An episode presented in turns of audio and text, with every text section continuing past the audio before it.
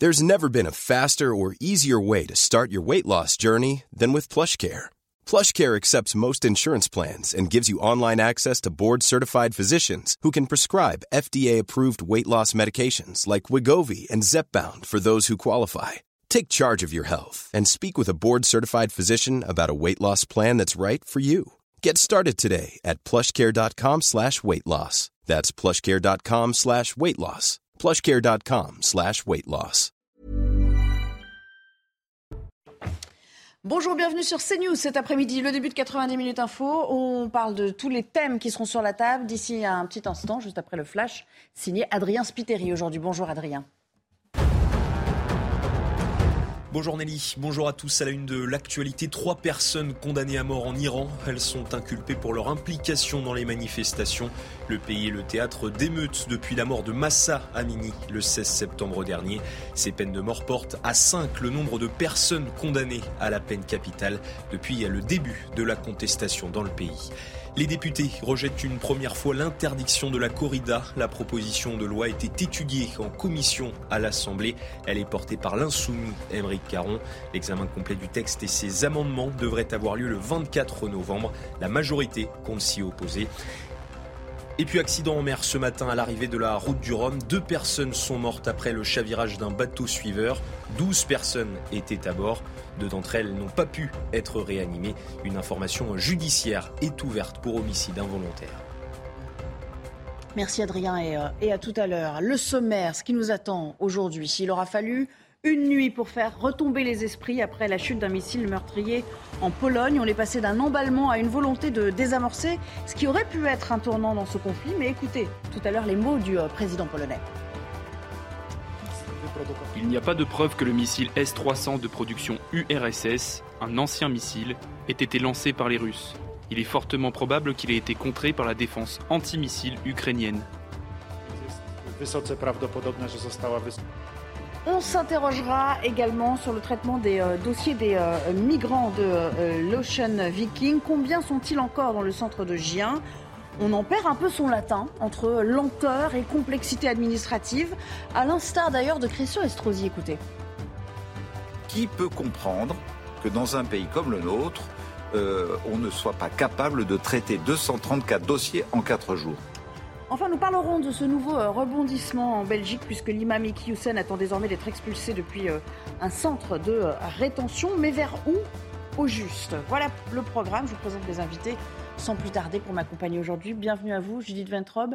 Je rappelle que vous êtes grand reporter au Figaro Magazine. On accueille également sur ce plateau Juliette Briens, bonjour. Vous êtes journaliste à l'Incorrect.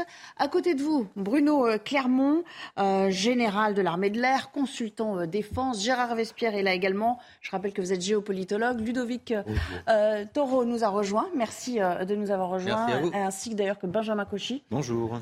chef d'entreprise. Voilà, c'est parti pour le programme.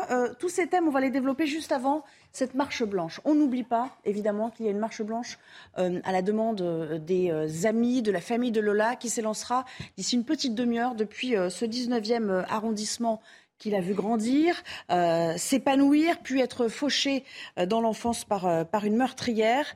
bonjour Régine Delfour, vous êtes d'ores et déjà sur place, des proches, des voisins, je le disais, des collégiens aussi, tous sont invités à, à marcher sur un, sur un parcours qui est très familier. Racontez-nous.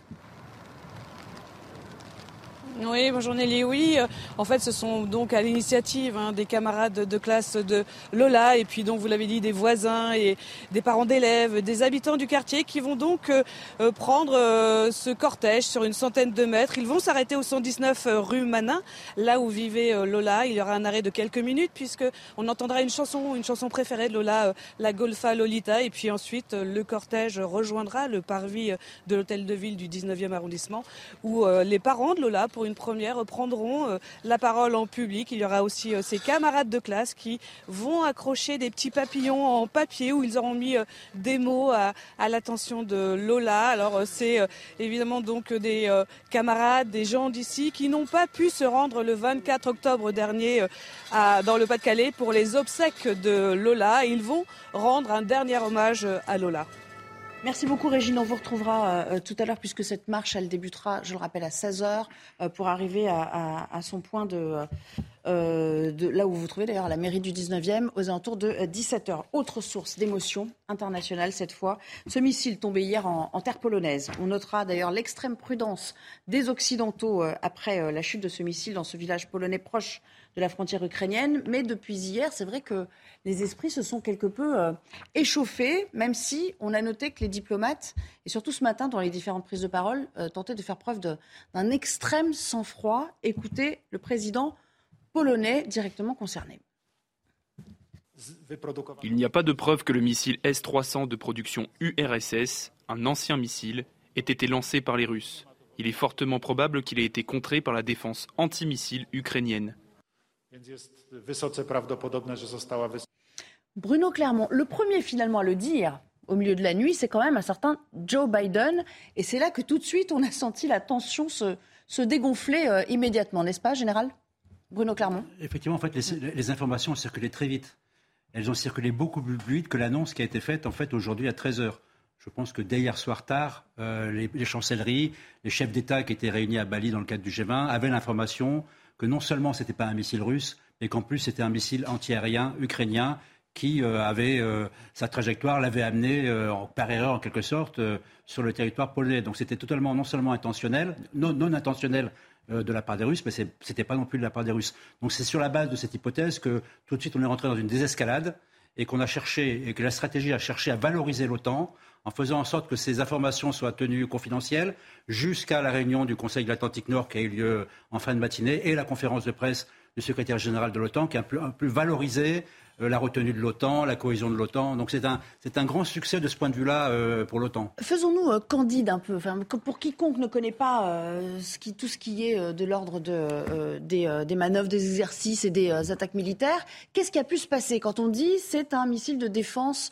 anti-aérienne ukrainienne? C'est-à-dire qu'il a, il a contré le premier missile ou ça a ricoché? Qu'est-ce qui s'est passé? Vous n'êtes pas à Paris, vous êtes à, à Lviv, hein, puisque c'était la ville qui était visée par les missiles de croisière ou des missiles balistiques tirés de très loin, plusieurs centaines de kilomètres, mhm. même pas tirés à partir d'Ukraine, mais à partir de Russie. Et pour protéger les villes, les Ukrainiens ont une, vingtaine de systèmes de défense antiaériens très performants qui positionnent à une cinquantaine de kilomètres de la ville, de manière à pouvoir intercepter tout ce qui va pénétrer, missiles balistiques et missiles de croisière. Donc le principe, c'est vous vous détectez, ensuite vous tirez un missile d'interception. Ce missile d'interception va abattre le missile balistique ou pas. Et si jamais il l'abat pas, normalement, il doit s'autodétruire dans le ciel. C'est le cas des missiles occidentaux. Celui-ci ne s'est pas autodétruit, il a raté sa cible et sa trajectoire l'a amené sur les territoires de l'Ukraine. c'est un petit peu plus clair. il y en a eu deux. D'accord. Euh, Judith Ventrobe, on sent quand même une extrême responsabilité, je pense qu'on peut le, dire euh, ainsi, de la part des différentes chancelleries depuis hier soir. Euh, oui, bien sûr, étant donné l'incertitude euh, qui régnait, mais dont vous dites qu'elle a été en fait très vite euh, dissipée dans, dans, les milieux autorisés, comme on dit. Euh, on comprend très bien, et en plus, on connaît la volonté de Zelensky de présenter ce conflit. Je ne porte pas de jugement, je décris la chose comme étant une menace pour l'ensemble de l'Occident, de la Russie, et, et pas pour l'Ukraine seule. Lui veut l'élargir depuis le début. Alors, pas d'attaque délibérée, selon l'OTAN, on le rappelle. Maintenant, on va écouter euh, Jens Stoltenberg, euh, qui dit ce n'est pas la faute de l'Ukraine. Lui a été très euh, spécifique dans son propos. Écoutez. Nous n'avons aucune information qui nous montre que ça a été la résultante d'une attaque délibérée. Et nous n'avons aucune information qui nous montre que la Russie se prépare à des attaques militaires contre l'OTAN. L'incident a manifestement aurait été euh, généré par un missile anti-aérien euh, qui était utilisé pour défendre le territoire ukrainien contre les attaques russes et les attaques de missiles. Mais j'aimerais vous dire que ce n'est pas la faute de l'Ukraine. La Russie a une responsabilité à l'heure où elle continuait euh, sa guerre illégale contre l'Ukraine. Gérard Vespierre, on sent bien que tout le monde marche sur des œufs quand même depuis hier. Même euh, le Kremlin a salué, euh, je cite, hein, la retenue de la réaction américaine. Sauf qu'entre-temps, on parlait des Ukrainiens, de Volodymyr Zelensky. Les Ukrainiens, eux, ils veulent avoir un accès au site pour, disent-ils, montrer une forme de responsabilité de la Russie. C'est-à-dire qu'il y a un nouvel engrenage qui est en train de se mettre en place. Quoi. Bah, comme toujours, il y a la réalité des faits, les observations et puis la communication des partis, des deux côtés. Donc, euh, euh, effectivement, les États-Unis disposent de, systèmes dont on n'a pas idée au niveau de la sophistication pour tracer le parcours des missiles. Donc, très très tôt, les services de renseignement, par un double réseau de satellites qui s'appelle des SBIR, Space Based Infrared, c'est-à-dire qu'on détecte la chaleur de lancement des missiles, le départ et la trajectoire. Donc, ils ont pu très très tôt reconstituer ce qui s'était passé, d'où effectivement euh, la position euh, du président Biden euh, assez rapidement.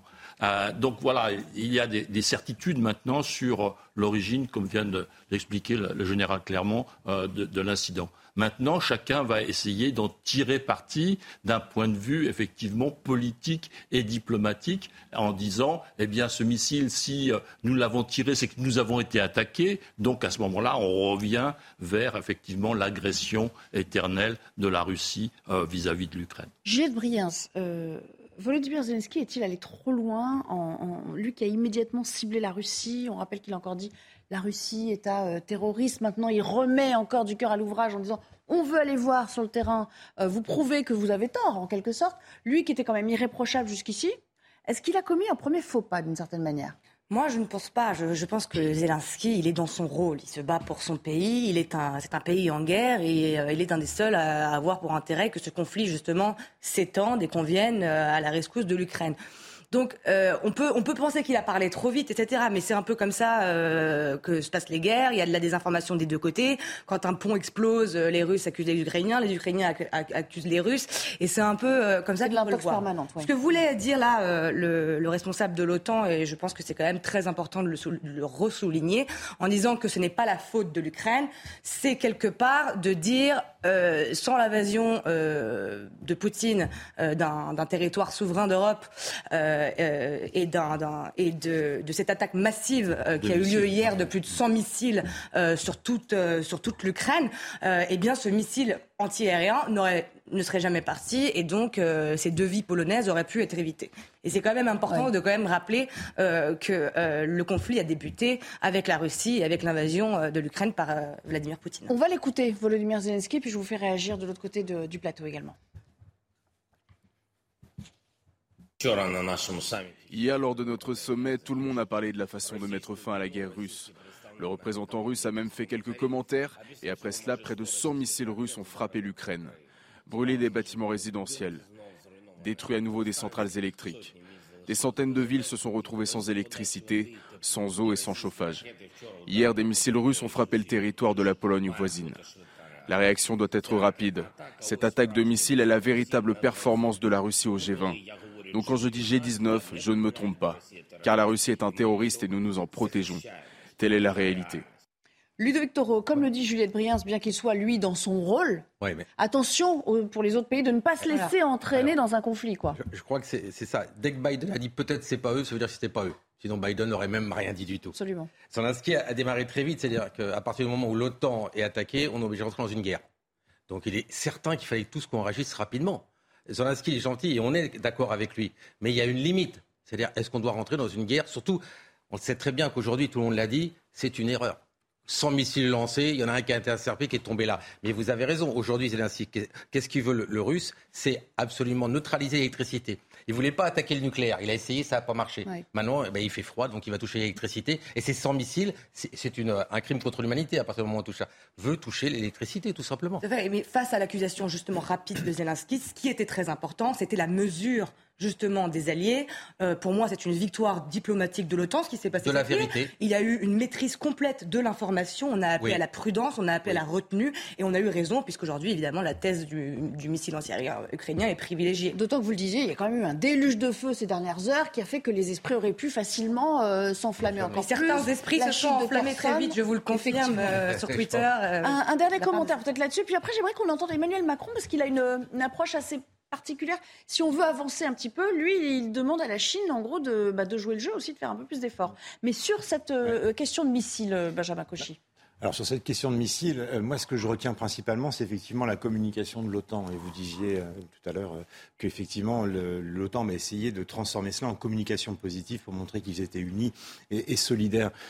J'ai surtout aussi l'impression que l'OTAN a dû être le pare-feu diplomatique parce qu'on a un Zelensky qui, qu'on le veuille ou non, au regard sa communication qui est avant tout évidemment dirigée pour son propre peuple, mais aussi à, à, vocation de propagande mondiale, comme dans toute guerre, je crois qu'il devient parfois un handicap en termes de communication. Et donc moi, c'est ce que je retiens de cette affaire, c'est que la communauté internationale a bien, euh, a bien compris euh, qu'il y avait peut-être aussi un problème avec Zelensky. Ce côté va en guerre n'est peut-être pas forcément dans il la est bonne. déjà en guerre. Alors là, je ne comprends pas. Pour moi, Zelensky, il est déjà dans un pays qui est en guerre. Oui, mais là, il n'est pas va en guerre. La guerre est arrivée à lui. pour le coup, qui est-il Non, mais Juliette, qui est-il Oui, bien sûr, mais c'est dans son Qui intérêt. est-il Qui est-il pour aller demander d'aller mettre son nez en Pologne. Si la France était envahie par euh, Vladimir Poutine, j'espère euh, que mon président euh, ferait de même et qu'on se battrait jusqu'au bout. C'est pas la première fois en effet qu'il le fait, qu'il essaie d'entraîner les autres. C'est pas depuis le début. C'est sa stratégie. De dire, Lui, il est cohérent avec l'Ukraine, c'est c'est peut-être sa, stratégie, mais c'est grâce aux milliards de dollars de la communauté internationale, c'est grâce aux efforts logistiques, militaires, euh, d'information et de communication de l'OTAN qu'aujourd'hui Vladimir Zelensky arrive à contrer l'armée. Oh, Attendez-moi, attendez M. Zelensky. Euh, je suis en train de dire le match du Kremlin depuis quelques jours. C'est pas grave, jours, on n'avait pas, on n'avait pas noté. Donc, donc, donc voilà. on n'avait même bon, pas relevé. Pas mon film, en tout cas, vous avez bien compris que pour moi, il y avait quand même un enjeu aussi qui était celui de, la, de, de, contenir Zelensky dans son rôle de leader, soit euh, légitime, mais euh, il devient de plus en il plus est dans son rôle, il demande de l'aide et nous lui donnons de l'aide. Absolument. Ouais. J'aimerais qu'on parle d'Emmanuel Macron. C'est intéressant ce qu'il a dit depuis le, le, G20 de Bali. Vous avez peut-être entendu cet extrait où le, il en appelle directement à la Chine de de sortir un peu de cette réserve euh, permanente, de cette volonté de ménager euh, sans cesse les uns et les autres et de s'impliquer carrément dans une médiation. Il ne dit pas autre chose. Écoutez. La Chine peut jouer à nos côtés, j'en suis convaincu, un rôle de médiation plus important dans les prochains mois pour éviter en particulier une reprise des offensives encore plus fortes sur le plan terrestre à partir de début février. Et j'ai pu échanger avec le président Xi Jinping sur, sur ce sujet, comme sur le principe d'une visite à Pékin début 2023, avec pour objectif d'intensifier notre dialogue sur ce point précis. Alors, Bruno Clermont, depuis tout à l'heure, je vous vois faire non de la tête. Vous dites c'est c'est une erreur de sa part ou la Chine ne va pas s'impliquer du Non, tout? je pense que c'est euh, vraiment de la communication politique. Hein, C'est-à-dire que jamais, euh, enfin, Xi Jinping est le meilleur ami de Poutine. Euh, il est ravi de la guerre, il est ravi des destructions, il est ravi de l'affaiblissement de l'Occident. Bon, il ne peut pas le dire. Au G20, on ne dit pas ça. Donc, euh, il est obligé d'accompagner cette déclaration, mais il n'en pense pas un mot. Donc, on est, euh, et le président Macron, je, je, pense, le sait également. Mais par contre, pour l'opinion internationale, c'est important que la France s'affiche comme un, un partenaire euh, de la Chine et puisse jouer un rôle de, dans une négociation. Ça, et c'est effectivement important, mais on est dans la communication politique. Gérard Vespierre, peut-être un petit commentaire sur la Chine. Moi, j'aimerais qu'on avance Oui. À partir de quand on en sort et comment on entame un vrai cycle maintenant de, de négociation? Parce qu'il va falloir y venir. dire sur la. Chine que la, la Chine souhaite que cette guerre s'arrête le plus rapidement possible. Elle atteint ses clients par la hausse des prix des carburants, des matières premières, etc., etc. Et donc, elle pénalise l'économie chinoise qui n'a absolument pas besoin de ça. Si vous regardez le taux de croissance de la Chine depuis 10 ans, il est en diminution. Donc, en gros, vous n'êtes pas du tout d'accord, là, les deux voisins. Non, je, je crois Ben que la, non, la mais, Chine, euh, elle, oui, elle a un. Je stratégique, mais à court terme, à court terme, elle a besoin que les affaires reprennent.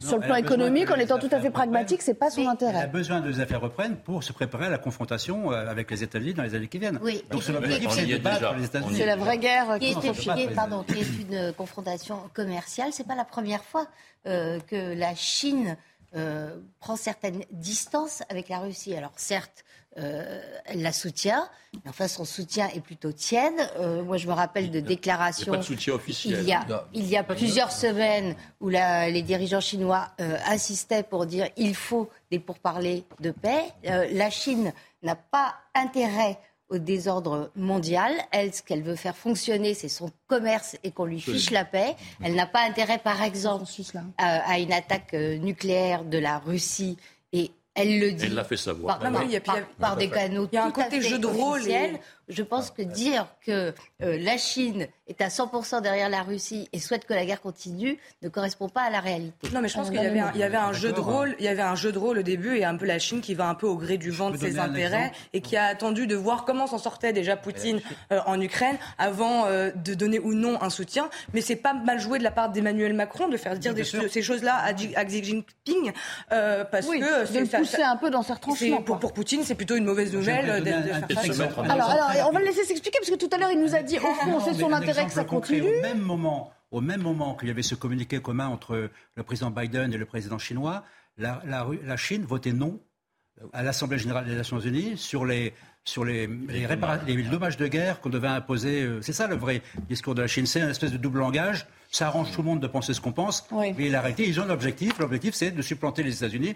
Pour ça, ils, ils, auront tous les moyens. D'accord, mais est-ce que la guerre est le meilleur mais moyen Mais ce n'est pas effectivement incompatible avec le. Benjamin Cauchy, un dernier mot. Après, j'ai une question très ciblée pour vous, Bruno Clermont. Juste sur les relations de, entre, entre, la Russie et la Chine. Aujourd'hui, la Chine euh, achète pour 60% du pétrole euh, russe, achète plus de 60% du gaz russe pour le revendre, par derrière. Aujourd'hui, euh, la Chine, en faisant cela, euh, permet à son industrie d'être, qu'on le veuille ou non, encore compétitive. J'entends effectivement que pour l'exportation, c'est compliqué puisque les coûts de transport, d'une part, et l'inflation sur les pays importateurs, d'autre part, causent un problème pour vendre pour, le, pour les Chinois. Dans tout état de cause, Donc, ce que vous nous dites, quand même c'est qu'il y a du bon, il y a du bon, du mauvais. Tout, tout n'est pas mauvais dans cette guerre pour les Chinois. Relire Guguzi le yin et le yang, les Chinois savent lutter. Moi, j'ai lu dans, l'édition de, euh, demain euh, du, Monde que l'armée française allait euh, faire des exercices d'ampleur inégalée. Hein, mmh. l'an prochain. A priori, c'était déjà prévu depuis 2020. Il y aura 20 000 hommes qui seront engagés, d'ailleurs conjointement avec d'autres pays. Mmh. Mais là, ce que je vois, enfin dans l'article de nos confrères, c'est que on se prépare maintenant à une guerre haute intensité. Est-ce que vous pouvez nous dire ce qui est en jeu, Bruno Clermont? Ben, une, guerre dans laquelle, euh, pour faire très simple, euh, il y aura beaucoup de morts tous les jours. c'est ça une guerre de haute intensité, dans laquelle on perd des soldats, dans laquelle on tue des soldats. C'est la différence avec les guerres qu'on a connues jusqu'à présent, où il y avait des morts, ben, bien évidemment, mais on va dire des petites quantités de morts. Mais là, on parle de grosses quantités, donc il faut de martellerie de l'aviation, du bombardement, des chars, euh, des blindés, tout ce qui permet de faire du combat de haute intensité, du combat. Comment on fait ça Comme on le voit avec l'armée euh, dont on nous dit régulièrement qu'elle n'est pas euh, en mesure mais de pour s'entraîner, on est capable de le faire. Plus de 10 jours ou 20 jours à Dunkerque. non, mais on est capable de le faire pendant une semaine avec 23 000 hommes, mais si on n'a qu'une semaine de munitions, c'est embêtant. Mais donc la loi de programmation militaire, là, elle est essentielle. Il va falloir vraiment la voter. C'est l'enjeu de la loi de programmation militaire, c'est être capable de restaurer une capacité des armées à faire de la haute intensité. Un dernier mot là-dessus, en termes géostratégiques. Je crois qu'il faut être très rapidement sur ce concept de guerre de haute intensité à venir. Nous avons un pays adversaire, la Russie, 145 millions d'habitants, qui n'est pas capable de venir à bout d'un pays de 40 millions d'habitants, l'Ukraine. Comment voulez-vous que la Russie, dans l'état où elle est et elle va être, face à l'OTAN qui regroupe 930 millions de citoyens vous faites partie des optimistes. Non, je ne suis pas un optimiste. Je suis, ça finit pareil, un, réaliste. Merci. Allez, on va s'interrompre quelques secondes et puis on reviendra pour parler. Euh, merci euh, d'ailleurs euh, à vous, Bruno Clermont, de nous avoir accompagnés cet après-midi. On reviendra évidemment à cette manifestation de soutien aux parents de, Lola, cette marche blanche qui va s'élancer d'ici quelques minutes maintenant depuis le 19e arrondissement sur un parcours qui était familier hein, de la petite fille et de ses amis, des collégiens qui seront sur place également. Et puis on parlera aussi du sort de ces migrants de l'Ocean Viking. Pour certains, on a déjà statué, pour d'autres pas du tout. Mais on comprend que les procédures administratives, les règles même de la manière dont on traite les dossiers ont changé en cours de route. Ça, c'est Christian Estrosi euh, qui le dit, et puis on ne peut pas l'accuser de ne pas être bien informé quand même dans cette région. Euh, Christian Estrosi, on sera avec notre euh, équipe sur place. À tout à l'heure. Votre programme avec les déménageurs bretons, des déménagements d'exception. On dit chapeau les bretons. Information sur déménageurs-bretons.fr.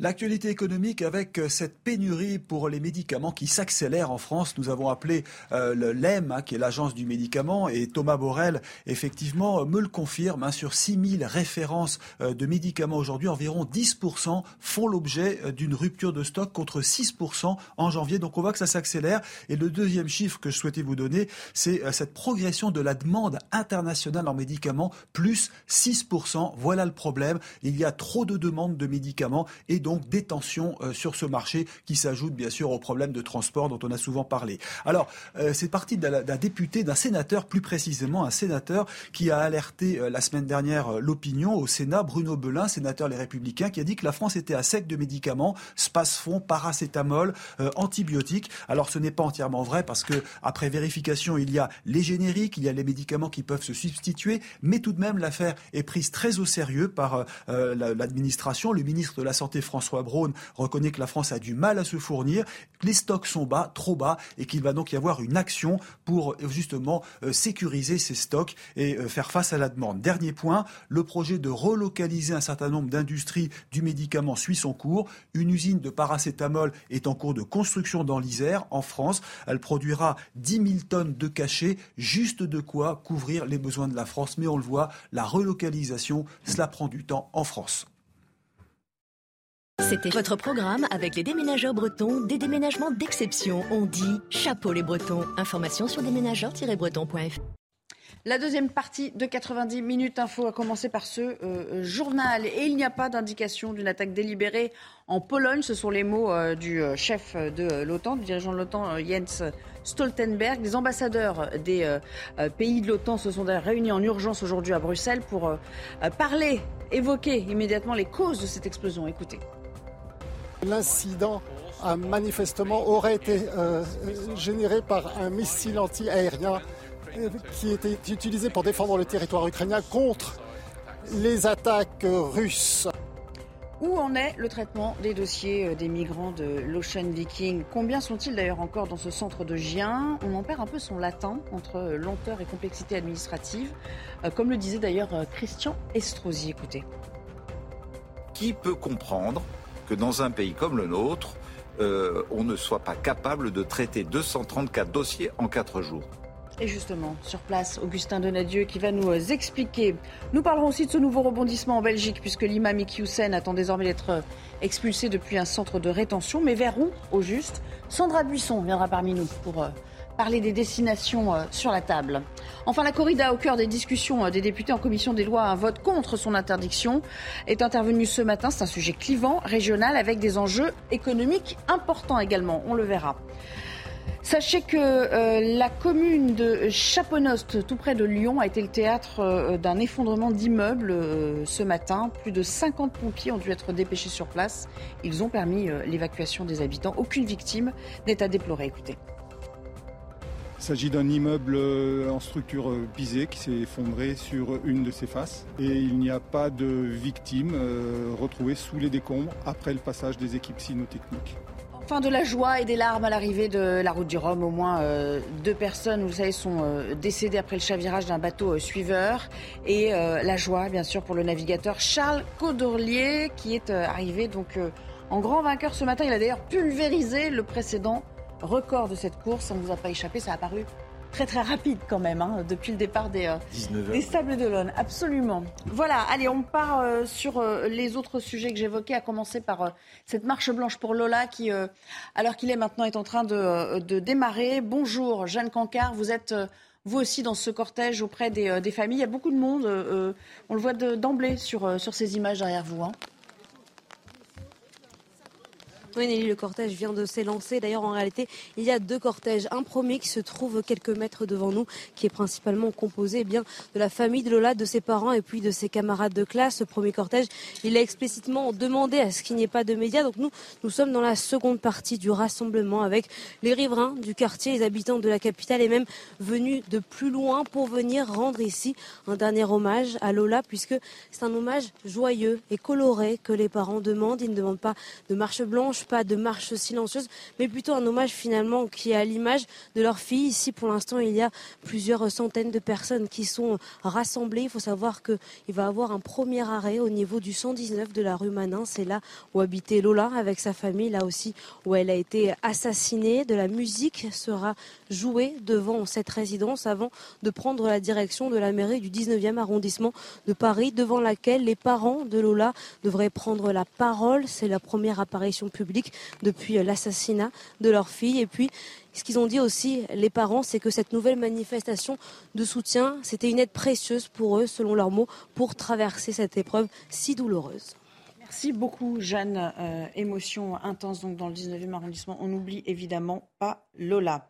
Retour à présent avec nos invités euh, qui sont restés en ma compagnie Benjamin Cauchy, Judith Ventrobe, Ludovic Taureau, dont je rappelle que vous êtes maire UDI de Coubron. Merci euh, d'être là. Gérard Vespierre et Juliette Briens, on va euh, revenir à, la presqu'île de Gien, euh, dans le Var. Le gouvernement a annoncé, vous le savez, euh, hier, qu'au moins 44 des 234 migrants de ce navire humanitaire Ocean Viking seraient expulsés vers leur pays d'origine. Bonjour Augustin Donadieu, c'est vous qui suivez ce dossier sur place depuis plusieurs jours maintenant. Où en est-on, Augustin, des autres demandes, alors qu'on sait que le délai de traitement est en train d'expirer là?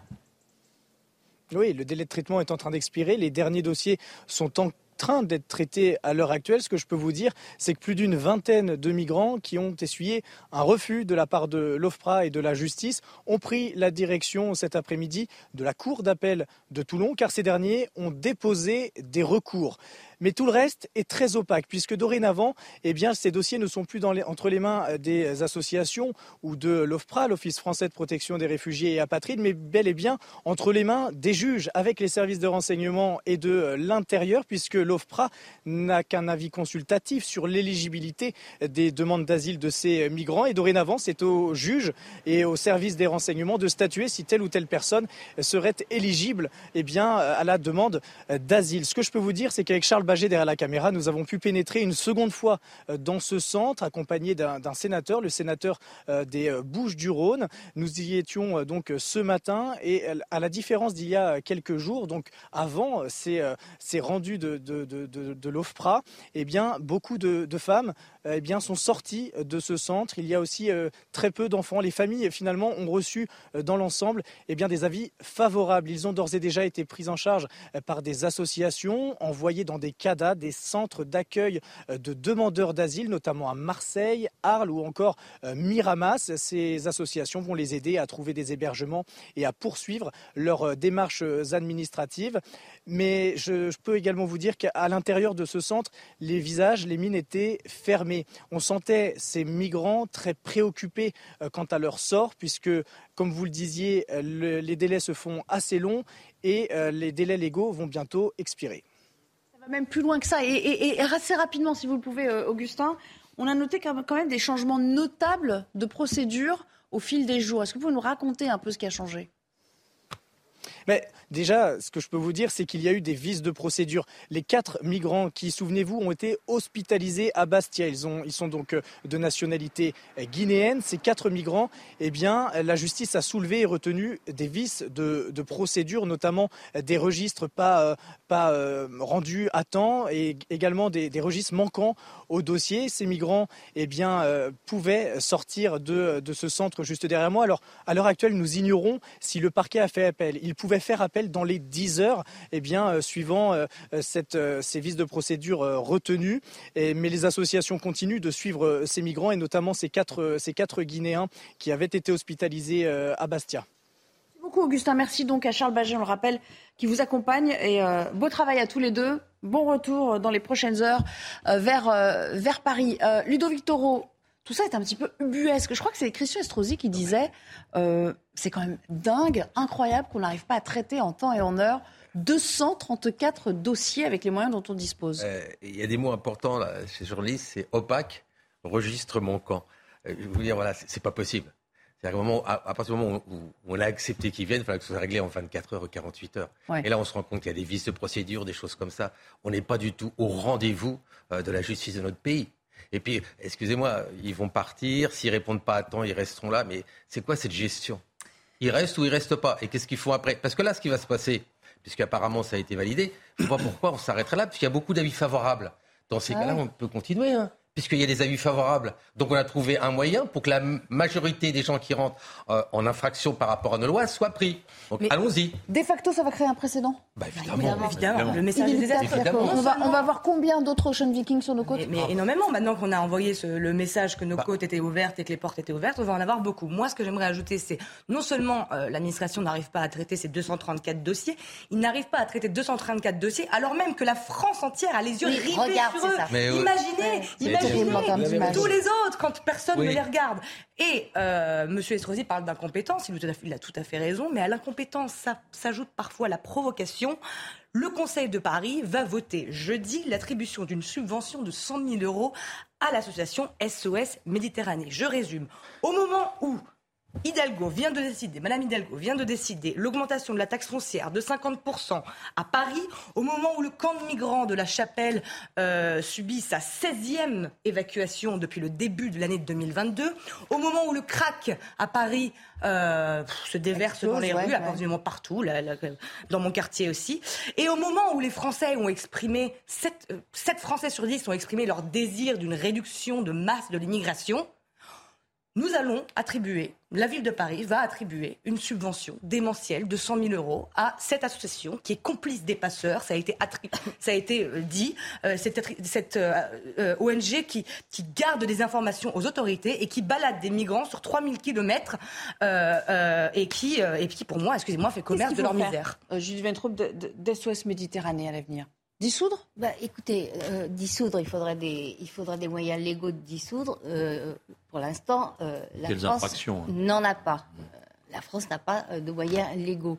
Euh, ce qu'il fallait faire, parce que vous dites appel d'air, on est tous d'accord, je crois, sur ce plateau. Oui, c'est un appel d'air. Ça veut dire que euh, les migrants vont continuer euh, d'essayer d'arriver, notamment par la mer. Mais par la mer, ça veut dire aussi d'autres naufrages, d'autres noyades, d'autres drames. Il faut regarder les, les deux côtés euh, préjudiciables de cet appel Il n'y a pas ceux qui sont sauvés. Il y a tous les autres qui sont partis tous d'un voyage autres. et qui- et qui ça, ça périssent. veut dire continuer, y compris par ce moyen, qui certes n'est Mm. pas le moyen majoritaire pour essayer de rejoindre la France, mais un moyen qui cause quand même plusieurs milliers euh, de morts par an.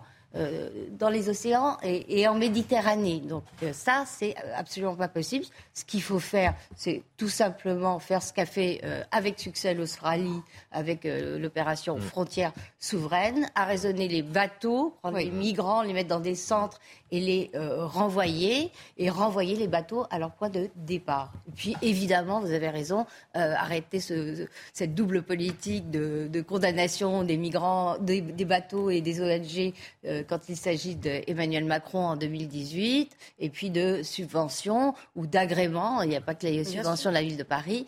SOS Méditerranée est Ah, Je suis allée sur la par page Wikipédia de SOS Mais non, mais- Méditerranée, c'est mais- 90% de dons privés. Était- Ah, quand même. Pardon, vous avez- je- si juste je peux finir trois mots, SOS Méditerranée est agréé par l'éducation nationale Oui, pour plus. intervenir euh, La auprès des de enfants et donc tenir ce discours militant sur l'accueil inconditionnel des migrants. Allez, pour compléter le propos, parce que... Non, mais 67% des Français expriment leur désir d'une Oui, c'est immigration, euh, immigration, de leur ras-le-bol de, de l'immigration massive et de la politique euh, immigrationniste incontrôlée.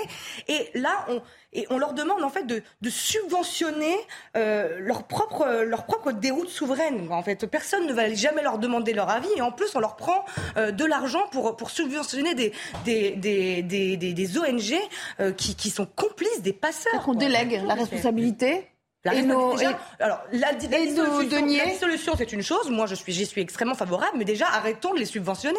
Alors, juste un mot quand même. Euh, le- vous a pas entendu encore, euh, Benjamin Cauchy. Dans ces conditions, quand on voit effectivement ce, ce sondage auquel vous faites référence, on a le carton. C'est un sondage CSA qui montre très précisément que ce sont 67% des Français euh, qui estiment qu'il faut une politique beaucoup plus sévère sur l'accueil de migrants. Ça veut dire qu'on va devoir passer par la case, euh, par la législation. Il va falloir légiférer à un moment. Alors, je pense qu'il faudra effectivement passer par la voie législative, mais pas seulement, parce que c'est pas un problème franco-français, c'est un problème qui concerne tout le bassin méditerranéen. Et lorsque l'on prend un focus et qu'on regarde les problèmes administratifs d'enregistrement, de traitement par l'OFPRA de, de, de ces 234 personnes, euh, on oublie que pendant ce temps-là, en attendant que le beau temps revienne en Méditerranée, il y a des passeurs qui sont en train de se préparer à renvoyer de nouveau des bateaux. Oui. Donc, on peut effectivement condamner la gestion, euh, euh, comment dirais-je, euh, administrative et se demander si on peut baisser le nombre de recours. Je crois que Darmanin l'a mis dans, dans sa besace et dans sa De sacoche. 12 à 4. De 12 à 4. Mais je ne pense pas que les Français euh, soient contre le fait qu'on ait accueilli 234 personnes qui étaient dans nos eaux territoriales. Ce- sur les faits, on n'allait pas laisser crever 234 personnes dans un bateau. Oui, mais- Sur mais le fond. On pouvait sur le envoyer fond. des médecins. Voilà, Sur le fond, absolument. Mais pour le coup, là, on était pris devant le fait accompli. Mais non, parce que ça changeait tout. Je finis, Vous avez raison Juliette, de dire ça. Juliette, Oui, pardon. je finis. J'entends, Bien les- mais je partage avec, avec toi les conséquences du fait de les avoir accueillis. Mais Après, pour autant, pas ce la qui est important. médicale de tous à bord. hein. Mais, mais ce, qui est, un- ce qui est important, c'est de se dire comment on va pouvoir rassembler tous les pays méditerranéens autour de la table pour pouvoir de- poser clairement des règles de fonctionnement. Et ça, c'est pas une question de Frontex. On va juste euh, faire un petit détour par le 19e arrondissement avec cette marche blanche, vous savez, pour euh, Lola et euh, une musique en, hommage à, la jeune fille en ce moment, devant sa résidence.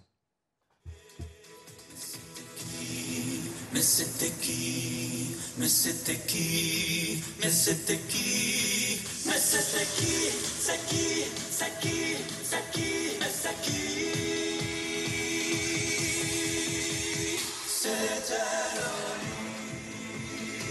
C'était lui, c'était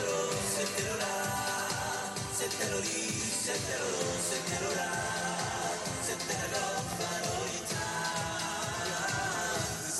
C'était l'oli. C'était lui, c'était l'eau, c'était là. C'était lui, c'était l'eau, c'était là. C'était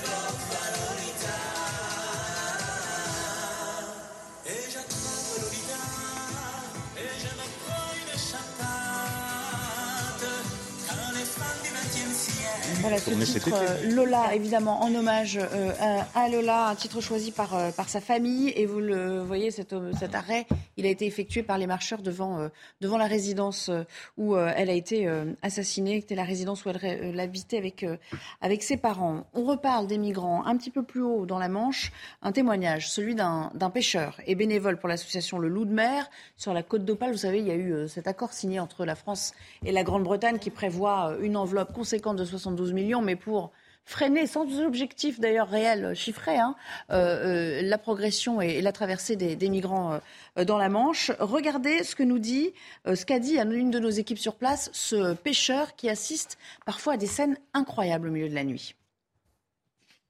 De toute sa carrière, Olivier Folk n'avait jamais été confronté à une telle situation. On a vu trois migrants tomber à l'eau, donc on a bien vu les passeurs pousser les migrants on suppose c'est par rapport à l'argent, parce qu'ils étaient avec leur téléphone à ce moment-là. On suppose c'était ah, il y avait un rapport avec la transaction. Dans une eau à 12 degrés, les trois migrants tentent de survivre. Le pêcheur de Calais décide alors de les sauver de la noyade. Je les ai hissés à bord. Et le premier qui était vraiment en hypothermie avancée, euh, de toute façon, on n'arrivait même pas à, tenir quoi que ce soit dans les mains. Et après, on a récupéré le troisième en hypothermie. Il n'arrivait plus à nager de toute façon. Ce bateau taxi, qui tentait de rejoindre l'Angleterre depuis Calais, Olivier Folk l'avait croisé quelques instants plus tôt près de la côte d'Opale. Les migrants tentaient alors de monter à bord. Les CRS ou les gendarmes s'arrêtent et ils n'ont pas le droit d'intervenir dans l'eau. C'est comme ça. Alors j'ai vu euh, un père, euh, je, suppose que c'était le père, avec un enfant sur les épaules et l'autre dans les bras. Quand on voit ça, c'est quand même. Euh, ça touche. Une embarcation de fortune surchargée dont les places sont vendues à prix d'or par les passeurs sur les réseaux sociaux. Sur TikTok, il y a des annonces qui sont faites comme quoi pour 1000 euros, 2000 euros, vous pouvez traverser la Manche. Donc ils vous donnent un point GPS, vous payez euh, avec votre téléphone. Après avoir été pris en charge, l'un des migrants a promis de retenter sa chance dans les prochains jours. Gérard Vespierre, c'est un peu facile pour les Anglais de dire bon, nous on paye, maintenant vous vous débrouillez. Il y a un peu de ça? Ah, il y a un, peu de ça, effectivement, parce que ça remet en, cause aussi un certain aspect du marché du travail en Grande-Bretagne. Hmm. Donc, euh, voyez-vous, il y a un équilibre à, respecter si on veut garder euh, des salaires compétitifs, si on veut garder la demande de, d'emploi que les Anglais ont à nouveau, eh bien, il faut quand même euh, de la main-d'œuvre. Et donc, il y a un jeu subtil politique euh, égoïste, euh, je ne vois pas ce que ma main droite fait dit la main gauche. J'aimerais, je vous ai fait venir Sandra Buisson, qu'on aborde un tout dernier thème avec les quelques minutes qui nous restent, puisqu'on l'a appris euh, aujourd'hui, l'imam marocain Hassan Eki a été placé dans un centre de rétention belge en vue d'un éloignement du territoire. Bon, ça, on le savait déjà hier soir, mais ce qu'on a appris aujourd'hui, c'est qu'il n'a pas vocation à y rester, il sera de toute façon expulsé, sans qu'on sache vraiment il y a une incertitude sur son sort. La France a-t-elle dit ce qu'elle comptait faire si jamais il était extradé La Belgique a fait savoir où elle voulait l'expulser. Vous savez qu'il y a deux possibilités. Euh, cet homme est marocain, donc soit elle, euh, la Belgique le renvoie directement au Maroc, soit elle le renvoie euh, vers la France. On sait que jusque-là, la justice française réclamait Hassan Hussein, mais que la justice belge, hier encore, a dit qu'elle ne le remettrait pas à la justice française parce que le, mandat d'arrêt était illégal. Bon, fin de l'affaire judiciaire. Maintenant, s'ouvre la voie administrative. Et sur ce plan-là, c'est l'inverse. La justice belge veut le renvoyer en France. Le, pardon, l'État belge veut le renvoyer en France. Voyez vous-même, L'État vous français, effectivement, l'État français n'a pas encore euh, fait connaître sa décision. Nous, on a contacté le secrétariat d'État euh, belge qui se charge de cette question. Ils nous ont confirmé que c'était vers la France qu'ils voulaient euh, l'éloigner. Eux considèrent que la France le réclame toujours, ce que ne nous confirment pas les autorités françaises. C'est-à-dire que la place Beauvau, elle vous dit rien, là, en l'état Pour l'instant, on n'a pas de, de- de- de réponse à la demande euh, des euh, Belges de le renvoyer en France. Mais Ça le Maroc paraît- n'en veut pas. Oui. Alors Le pour Maroc ne l'instant, c'est même pas la question. En fait. Ah bon Oui, Parce qu'il a déjà dit qu'il en sûr. pas. pas Le, incroyable le Maroc, le Maroc, en fait, Cauchy avait dit oui. Le Maroc avait dit oui. et puis après, il dit non. La France devrait dire bien sûr oui. Bah, bien sûr, oui. Je pense qu'il faut qu'on le récupère pour qu'on puisse de- après l'extrader euh, si on obtient un laissez-passer consulaire en direction du Maroc, parce que là c'est une histoire belge qui n'est pas drôle, quoi, en fait. Il n'est pas d'accord, lui. Non, non, non, non, et- et- non, je suis d'accord et pas d'accord. Le roi du Maroc l'a indiqué, nous ne le reprendrons pas. Bah oui. Et au début, c'est d'accord, mais à mon avis, il y a une petite embrouille politique, d'accord. Et donc, il dit, on le reprend pas. On en fait quoi une fois qu'il est chez nous? Donc autant qu'il reste en Belgique pour Mais vous, non, c'est pas ça. C'est qu'on se rend compte, en fait, que ça, c'est que des mots. Qu'on le récupère ou qu'on le récupère pas, on ne saura pas quoi en faire, alors que c'est quelqu'un qui a été déclaré non grata dans notre pays. Oui, ce, qui est, pardon, ce, qui est très, Judith. ce qui est très ennuyeux, c'est qu'il a donné, euh, je parle de l'imam Iqiyoussen, euh, il y a deux jours, une interview au Parisien qui est absolument hallucinante, euh, où il explique que sa langue a fourché quand euh, euh, il disait que les attentats de, de- Oui, il fait un peu acte de de contrition, septembre quoi. 2011. Ouais, ouais. Non, non, sa langue a fourché. il dit qu'il a vous, dit savez, de tout- vous savez ce que c'est quand on parle condamnable. beaucoup, on dit des conneries. Je, je vous cite mot pour mot. J'ai dit Pareil des pour choses ces- condamnables. Pareil pour ces déclarations euh, antisémites. Donc ça va continuer. Ju- Juste un truc, parce qu'en fait, qu'il soit en Belgique, au Maroc ou en France, son problème, c'est qu'il prêche par les réseaux sociaux. Donc la meilleure sanction Mhm. qu'on pourrait lui faire, c'est lui clouer le bec, entre guillemets, via les réseaux sociaux. C'est ça qui Après, il peut se Non, non, en moi je pense ce que je veux dire Interdire de Twitter. le premier Le pays, problème est là. le- quoi. le un premier bracelet pays- électronique, ça n'empêche pas d'aller sur Le TikTok. premier pays, que ce soit la France ou la Belgique, qui Ouais. obtient euh, une négociation avec le Maroc pour le Ben voilà. renvoyer, devrait le garder pour pouvoir le renvoyer. Je pense que l'Europe va en vouloir. beaucoup mieux sans euh, Is- euh, Iqiyoussen sur son sol. Moi, ce qui m'étonne, c'est que M. Iqiyoussen ne veuille euh, pas rentrer euh, au Maroc de lui-même. Alors, après vérité. Il explique. Alors pourquoi, ça, alors, pourquoi c'est vrai Euh, pour, pour expliquer euh, sa situation euh, personnelle, euh, il explique donc dans l'interview au Parisien que son père est arrivé en 1936 euh, en France, que lui-même, Hassan Iqiyoussen, est né en France, qu'au départ, effectivement, étant né en France, il a, a- il a eu la nationalité française, mais que c'est son père qui l'a forcé entre ses 16 et 18 ans est belle à, être- l'histoire. à demander à être déchu Oui, de la nationalité française.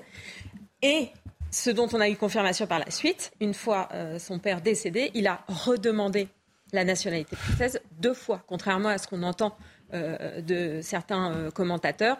Il a redemandé la nationalité française, qui lui a été refusée deux fois. Lui estime qu'il n'a jamais été au Maroc à long terme. On sait qu'il y va de temps en temps, notamment pour, pour des vacances.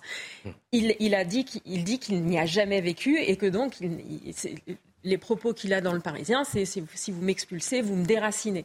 Bon, voilà pour l'explication Ah oui, de son déracinement. On n'est pas très ému. au cœur. hein, On n'est pas très ému, on- Pauvre victime. Ce sera le dernier mot après. Oui, non, on savait depuis un certain temps qu'il avait déjà demandé la nationalité française, que ça lui Oui. avait été refusé. Euh, la question que ça pose, c'est pourquoi, quand la justice française trouve qu'un un individu euh, ne doit pas avoir la Bah, nationalité, elle le laisse sur le territoire. Il faut savoir. Ah, là, Jusque-là, jusqu'au jusqu'au printemps, il avait un titre de séjour. Voilà, oui, le donc la titre de France séjour lui a de donné l'État sa chance. français. C'est ça que j'interroge. Par exemple, oui, mais C'est ça que avoir, j'interroge. avoir quelque chose sur, ton, sur, un, Cet sur un cet individu, euh, parce que-. Ce sont des caractéristiques qui font qu'on n'en veut pas Voilà. comme euh, citoyen Mais on le laisse séjourner librement. Ici. Et la France lui a donné sa chance. On n'en est pas une euh, contradiction de, près de notre profiter pays. euh, pleinement de ce pays et puis euh, il a trahi euh, l'accueil qu'on lui a offert. euh, les avocats de, de, d'Hassan Iqiyoussen qui nous disent que donc il y a ce recours déjà. Ah oui, il y a d'autres être- recours. hein. Il y a un recours déjà de, qui va être fait devant euh, la Belgique pour cette décision euh, d'expulsion. Et puis parallèlement, si jamais il venait à revenir sur le territoire français, là aussi il y aurait éventuellement des recours. Oui, donc n'accueillons pas. pas fini, hein, cette saga. Ne demandons pas à la Belgique de nous rendre Iqiyoussen. C'est- Août, ça a commencé, Avant, parce que le refus du De bientôt six séjour est encore plus ancien. ouais. Est-ce Allez, que vous vous rendez compte, on va s'interrompre là. c'est- la faute de son père et tout ce qu'il a dit avant, il le pensait Ah oui, pas. c'est ridicule. C'est un peu Non, il parle un peu de court. ça juste pour la nationalité. Oui, mais, oui, mais pour l'an global, c'est Ses ça en propos, il les Merci, attribue on à son père. s'interrompt à syndrome nouveau. On syndrome. pour parler. Ses Ah bah, ça m'inspire tout à coup là. Juste au moment où on doit se séparer, euh, pas tout à fait. On marque une courte pause, on revient et on parlera de la corrida avec un premier vote euh, euh, contre l'interdiction. hein. Il faut suivre, hein. c'est contre l'interdiction. Donc a priori pour la corrida. C'est très français. Pour le maintien. Contre l'interdiction. ouais. À 16h30 et avant de reprendre le débat, il est temps de retrouver Adrien Spiteri pour le flash. C'est parti. Kiev demande un accès immédiat au site visé par un missile hier en Pologne. Il a fait deux morts dans un village proche de la frontière ukrainienne. Pour le président polonais, il est hautement probable que le missile ait été utilisé par la défense ukrainienne. Un préavis de grève déposé chez Air France. Deux syndicats de personnel navigant appellent à une mobilisation. Elle pourrait durer du 22 décembre au 2 janvier, soit pendant les fêtes de fin d'année. Ils dénoncent la modification de l'accord collectif. Ce dernier régit le quotidien du personnel navigant. Et puis Randall Colomwani, appelé par Didier Deschamps, l'attaquant de Francfort remplace Christopher Nkunku, forfait pour le mondial. Il s'est blessé hier soir à l'entraînement à quelques heures du départ au Qatar. Après N'Golo Kanté, Paul Pogba ou encore Presnel Kimpembe, les forfaits se multiplient en équipe de France. Merci beaucoup, euh, Adrien. Il n'oublie pas Lola non plus, évidemment, mais ils, ce sont ses proches, ses amis, les collégiens, tous ceux qui l'ont connu euh, dans ce 19e arrondissement qui euh, lui était cher. Et une marche blanche est organisée cet après-midi, dont le point d'arrivée sera la mairie du 19e arrondissement. Bonjour Jeanne Cancar, vous suivez ce cortège assez nourri sous une pluie fine parisienne. Racontez-nous un peu quels ont été les temps forts de ce recueillement. Oui, Nelly, de la pluie, mais finalement, c'est pas à l'image de cet hommage, un hommage que les parents de Lola ont voulu colorer et joyeux. Et justement, il y a quelques minutes, on s'est arrêté devant euh, la résidence dans laquelle elle habitait, en face de l'école dans laquelle elle étudiait, devant cette résidence, devant ce 119 de la rue Manin, ici dans le 19e arrondissement de Paris. Eh bien, une musique, la chanson préférée de Lola a été entonnée, une chanson qui porte son nom.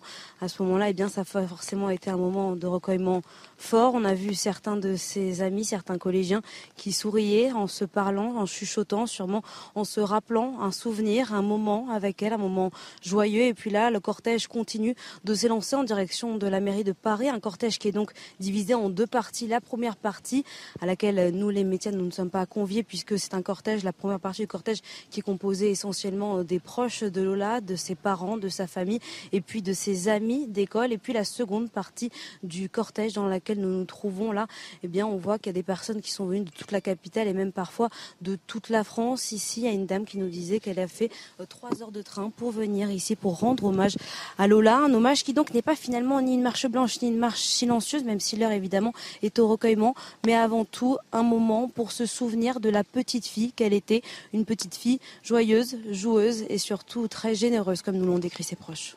Merci à vous. Euh, merci à Fabrice Elsner qui vous accompagne pour euh, les images. On va parler à présent de la proposition de loi anti-corrida qui est examinée en, commission euh, des lois. Bonjour Gauthier Lebret. Bonjour Vous suivez ce dossier. Vous étiez à l'Assemblée hein, toute cette semaine auprès des députés qui défendent ou qui, ou qui s'opposent fermement à, cela. Il y a eu un premier vote qui s'est opposé à son interdiction. Ça n'empêche pas son examen dans l'hémicycle, si j'ai bien compris, hein, le 24 novembre, mais ça, c'est si le temps le permet. Parlez-nous de ce calendrier un peu compliqué. Oui, le calendrier est chargé. Euh, alors, c'est assez technique, effectivement. Et si euh, il y a la place, en gros, pour euh, débattre de la proposition de loi d'Émeric Caron, ça se fera le 24 novembre. Mais ça finira par arriver dans l'hémicycle un jour ou l'autre. Alors, on a appris hier aussi une information intéressante parce que le gouvernement n'avait pas donné sa position. Et donc, le gouvernement va soutenir la corrida et combattre le texte d'Émeric Caron. Et c'est Dominique Faure, secrétaire d'État à la ruralité, qui était une parfaite inconnue hier, enfin, qui peut d'ailleurs toujours faire ses courses dans le plus grand anonymat aujourd'hui, qui va défendre, qui va défendre la position, qui va défendre la position, qui va défendre la position du gouvernement. Et pourquoi choisir une inconnue parce qu'Éric Dupont-Moretti était partant pour y aller. Mais évidemment, si vous aviez des, des passes d'armes entre Émeric Caron et Éric Dupont-Moretti dans l'hémicycle, qui serait donc devenu une arène, euh, ça aurait eu une résonance médiatique beaucoup plus, beaucoup plus importante. Et tous, les groupes, et tous les groupes sont en train de se diviser sur la question. À commencer par la majorité, le groupe Renaissance. Vous avez Aurore Berger, patronne du groupe, qui a fait une tribune il y a quelques semaines, qui a signé une tribune dans laquelle on comparait la corrida à un acte de barbarie qui s'opposait donc à la corrida. Et Sylvain Maillard, qui la remplace pendant son congé maternité, et contre la corrida. Il va donc eh voter le texte d'Émeric Caron contre l'avis du gouvernement. Et tous les groupes comme ça sont en train de se cliver. Même le Rassemblement national, Julien Audoul qui se dit animaliste va voter pour le texte d'Émeric Caron contre la corrida. Donc il y a tous les groupes qui sont en train de se diviser, y compris à gauche. Quand vous êtes député des Landes comme, comme Boris Vallot, eh bien vous allez voter contre le texte d'Émeric Caron puisqu'il y a de la corrida dans sa circonscription et de l'élevage de taureaux. Un petit mot chacun. Gilles Briand, on voit que c'est pas seulement un clivage nord-sud. Non, en fait. moi ça m'étonne. pas des régionalisme qui s'agite. Hein. Ouais, ça m'étonne de la part du RN. Mais moi, il me semble quand même que dans ce pays, on est en train de traverser une réelle crise d'identité. On le voit avec ce qui se passe dans dans les lycées en ce moment, ces jeunes qui demandent à, porter la baya. Il y a une déculturation, voire une acculturation euh, à une culture qui est, qui est différente de la nôtre. Et donc, euh, je, il me semble, il me semble que ce n'est pas la priorité aujourd'hui de recourir à une nouvelle interdiction euh, d'une tradition qui permet de Nîmes à Béziers à des gens de se retrouver autour de leur identité et de leur culture. Euh, il y a euh, pour certains, euh, pour certaines personnes, en fait, le, la, corrida, ça ne représente ni la souffrance animale ni du sadisme. Ça représente de la beauté, de la noblesse. Ça représente de la vaillance, qui sont également des, des valeurs qu'on a perdues dans ce pays. Donc, moi, à titre personnel, je n'ai aucune envie d'assister de, à une corrida. Je suis assez sensible. La corrida, ça reste cru, ça reste violent. Mais je, je, j'en ai quand même un peu marre qu'on recourt à l'interdiction à chaque. On va écouter l'avis de David Habib. Alors, David Habib, ça vous dit peut-être pas grand-chose, sauf si vous êtes euh, euh, député dans les Pyrénées-Atlantiques. Enfin, apparenté, il était euh, apparenté à, gauche, anciennement PS, désormais non inscrit. mais surtout, il est député des Pyrénées-Atlantiques. Et dans sa circonscription, il y a des villes où on pratique la tauromachie. Il explique aussi, et c'est intéressant, il parle des conséquences d'une telle abolition. La corrida est interdite en France. Elle est déjà interdite. Mais elle est autorisée dans des communes où il y a une tradition avérée, ininterrompue et avérée. C'est notre cas. Moi, j'ai trois communes, Orthez, Garlin, Arzac, Araziguet, dans ma circonscription, où euh, tout le monde communie autour euh, des férias, euh, que tout le monde connaît bien. Mm. Et la tauromachie est un des éléments de ces férias. En supprimant la tauromachie, on va supprimer une race de taureaux, on va supprimer une race de chevaux, les chevaux des picadors, on va mettre en cause une économie qui existe autour de ces férias, et on va, euh, euh, comment dire, uniformiser, standardiser le pays. Et ça, moi, je m'y refuse.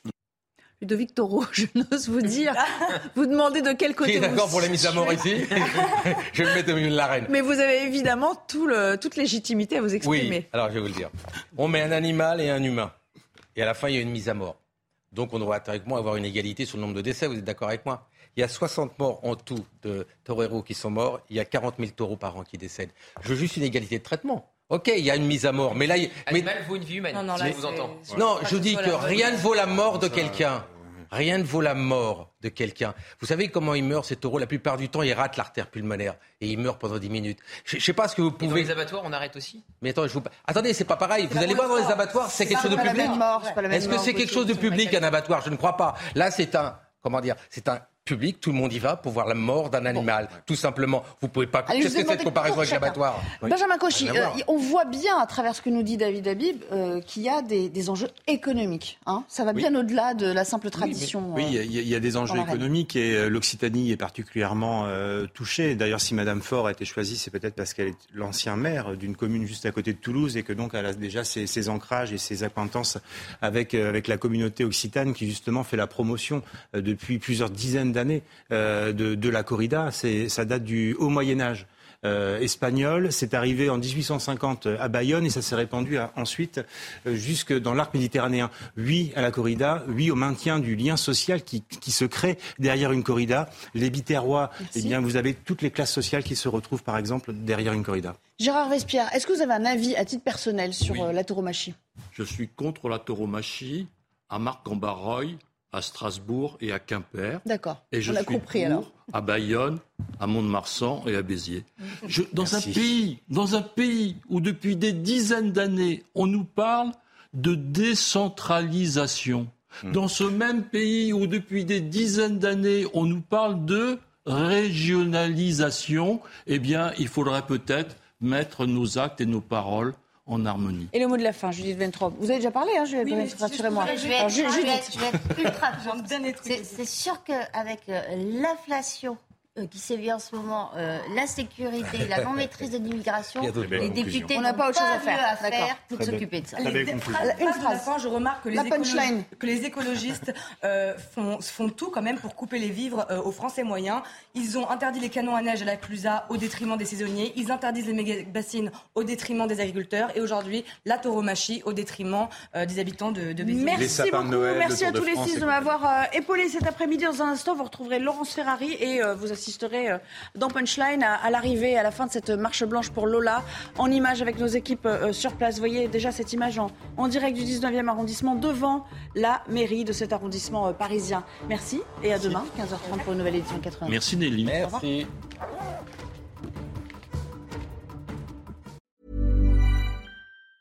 Planning for your next trip? Elevate your travel style with Quince. Quince has all the jet setting essentials you'll want for your next getaway, like European linen, premium luggage options, buttery soft Italian leather bags, and so much more. And it's all priced at 50 to 80% less than similar brands. Plus, Quince only works with factories that use safe and ethical manufacturing practices. Pack your bags with high-quality essentials you'll be wearing for vacations to come with Quince. Go to quince.com slash trip for free shipping and 365-day returns.